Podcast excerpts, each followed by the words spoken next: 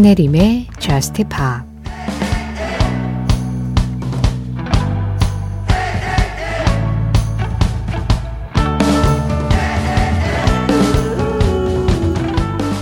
너의 손길에 눈앞이 흐려져.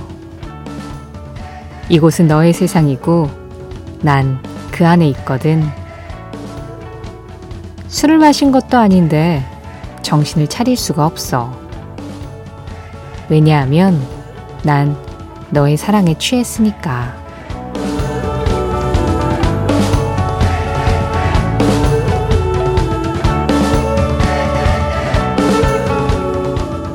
Off My Face 저스틴 비버의 노래로 신의림의 저스트 팝 시작합니다. 신혜림의 JUST POP 시작했습니다.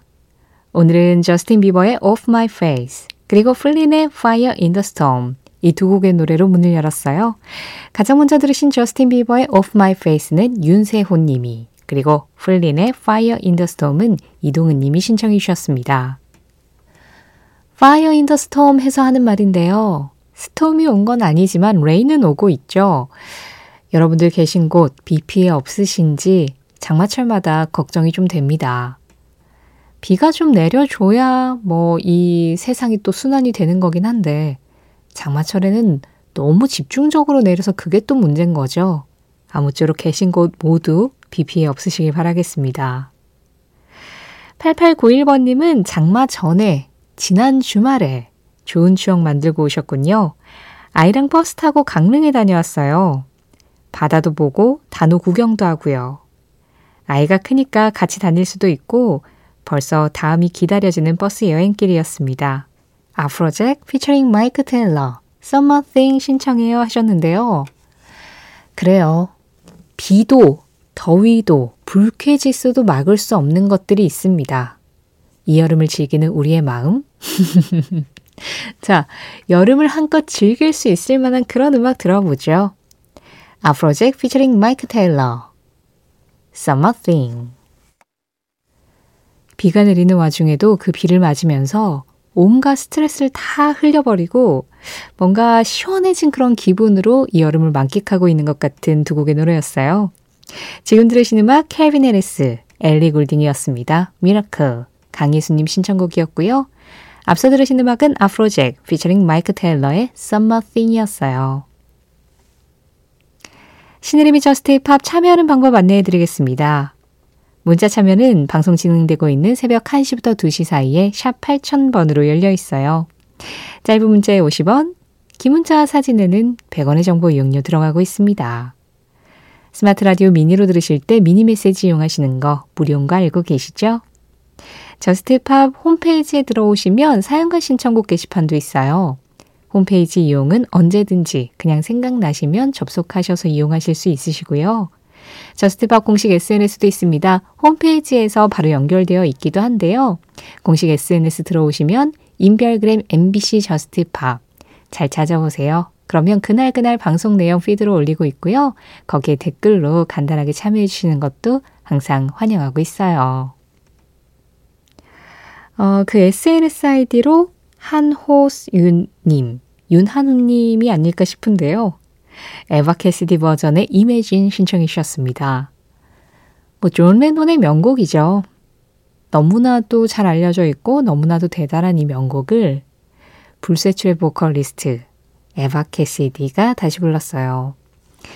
에바 캐시디는 어떤 노래든지 자기가 다시 부르면 그냥 그 본인이 가지고 있는 아주 고유의 감성을 우리가 알고 있는 음악 안에 완벽하게 녹여내는 그런 가수라고도 할 수 있는데 사실 가수라는 것이 노래하는 사람을 뜻하잖아요.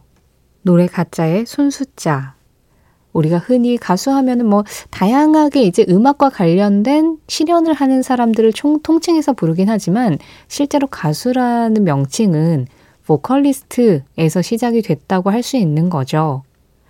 그 가수라는 이름의 그 기본에 가장 충실한 뮤지션이 아닐까 합니다.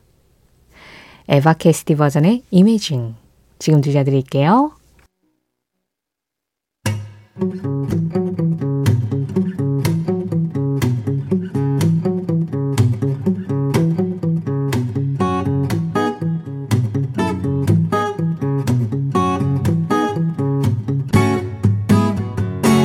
신혜림의 저스트 파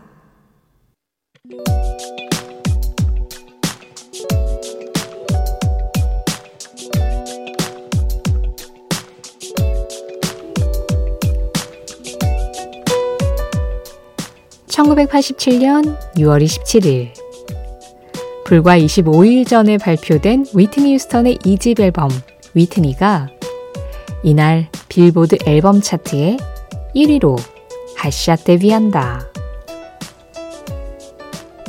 핫샷 데뷔란 차트의 다른 순위를 거치지 않고 등장하자마자 1위에 오른 경우를 말하는데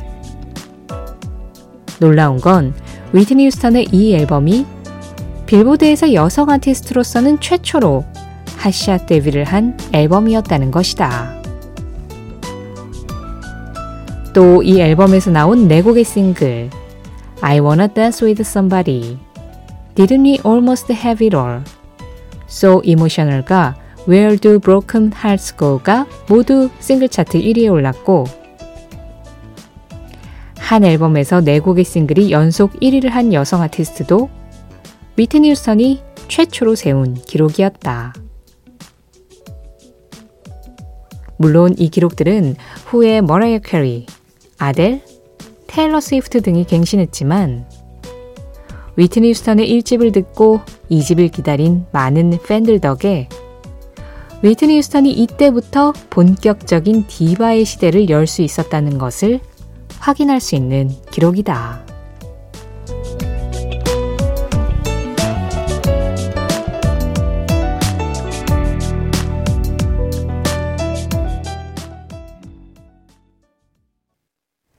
그 장면, 그 음악. 오늘은 1987년 6월 27일 휘트니 휴스턴의 Didn't We Almost Have It All과 함께 여성 아티스트 최초로 빌보드 앨범 차트 핫샷 데뷔를 했던 현장을 다녀왔습니다.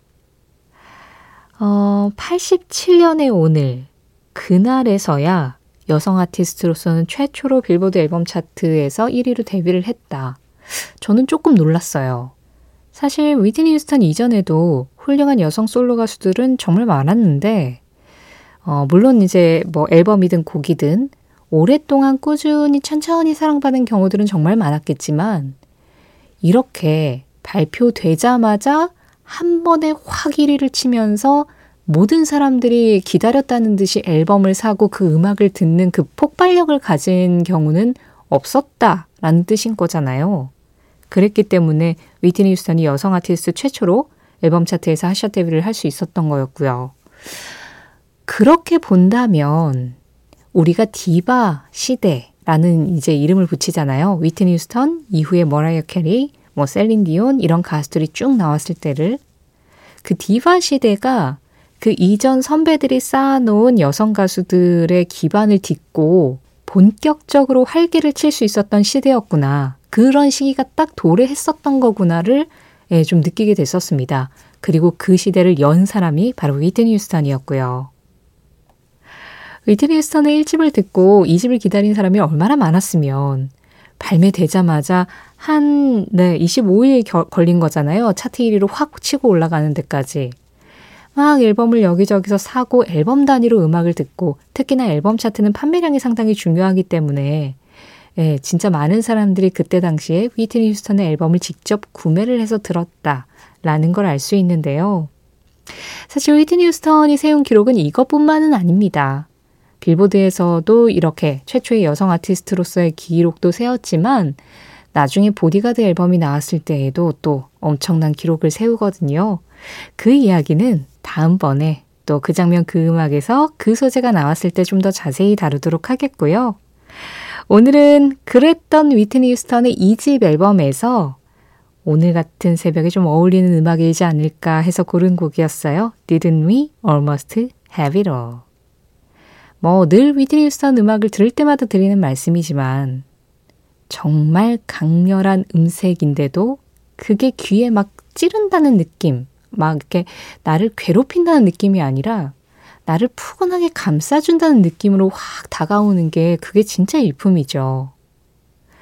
목소리 자체로도 감동이었던 말 그대로 또 한 명의 가수. 위트니 휴스턴의 Didn't We Almost Have It All과 함께 여성 아티스트 최초로 빌보드 앨범 차트 핫샷 데뷔를 했었던 현장. 오늘 그 장면, 그 음악에서 다녀와 봤습니다.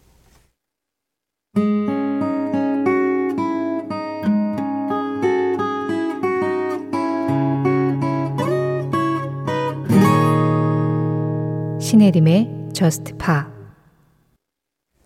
노래 두 곡이어서 들었습니다. 지금 막 끝난 이 음악은 더터의 Youth였고요.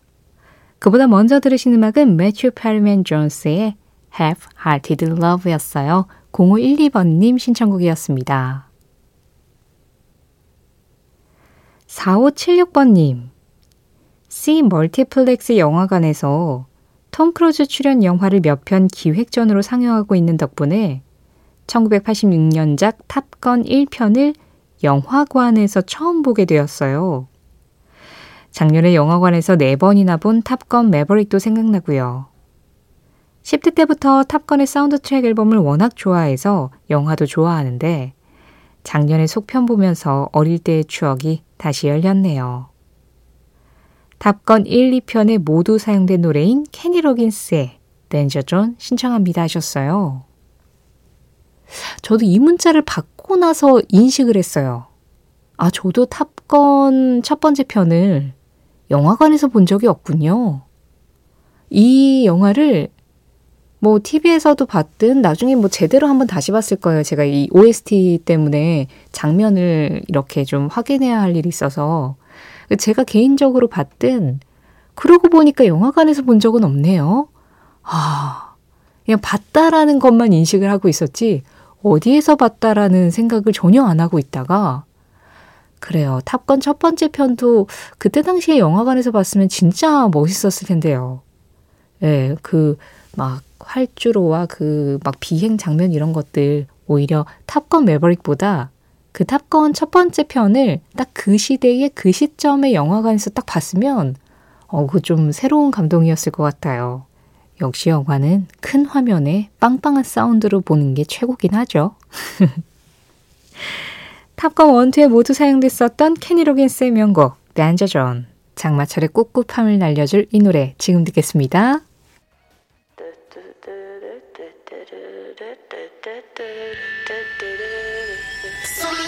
이어지는 노래 조주연님 신청곡입니다. For Out Boy, Centuries. 올바른 각도에서 접근하기만 한다면 어떤 것이든 흥미로울 수 있다. 모튼 하켓 아하의 보컬 모튼 하켓의 한마디에 이어서 들으신 음악 아하가 지난해에 발표한 음악이었죠. As If 아이디 소닉스테이션님 신청으로 들었습니다. 올바른 각도에서 접근하기만 하면 어떤 것이든 흥미로울 수 있다. 오늘 좋은 각도로 잘 접근하셔서 흥미로운 음악들 많이 들으셨을까요? 오늘 전해드린 모트나켓의 한마디는 신의림이 저스티팝 공식 SNS, 인별그램 MBC 저스티팝에서 이미지로 확인하실 수도 있습니다.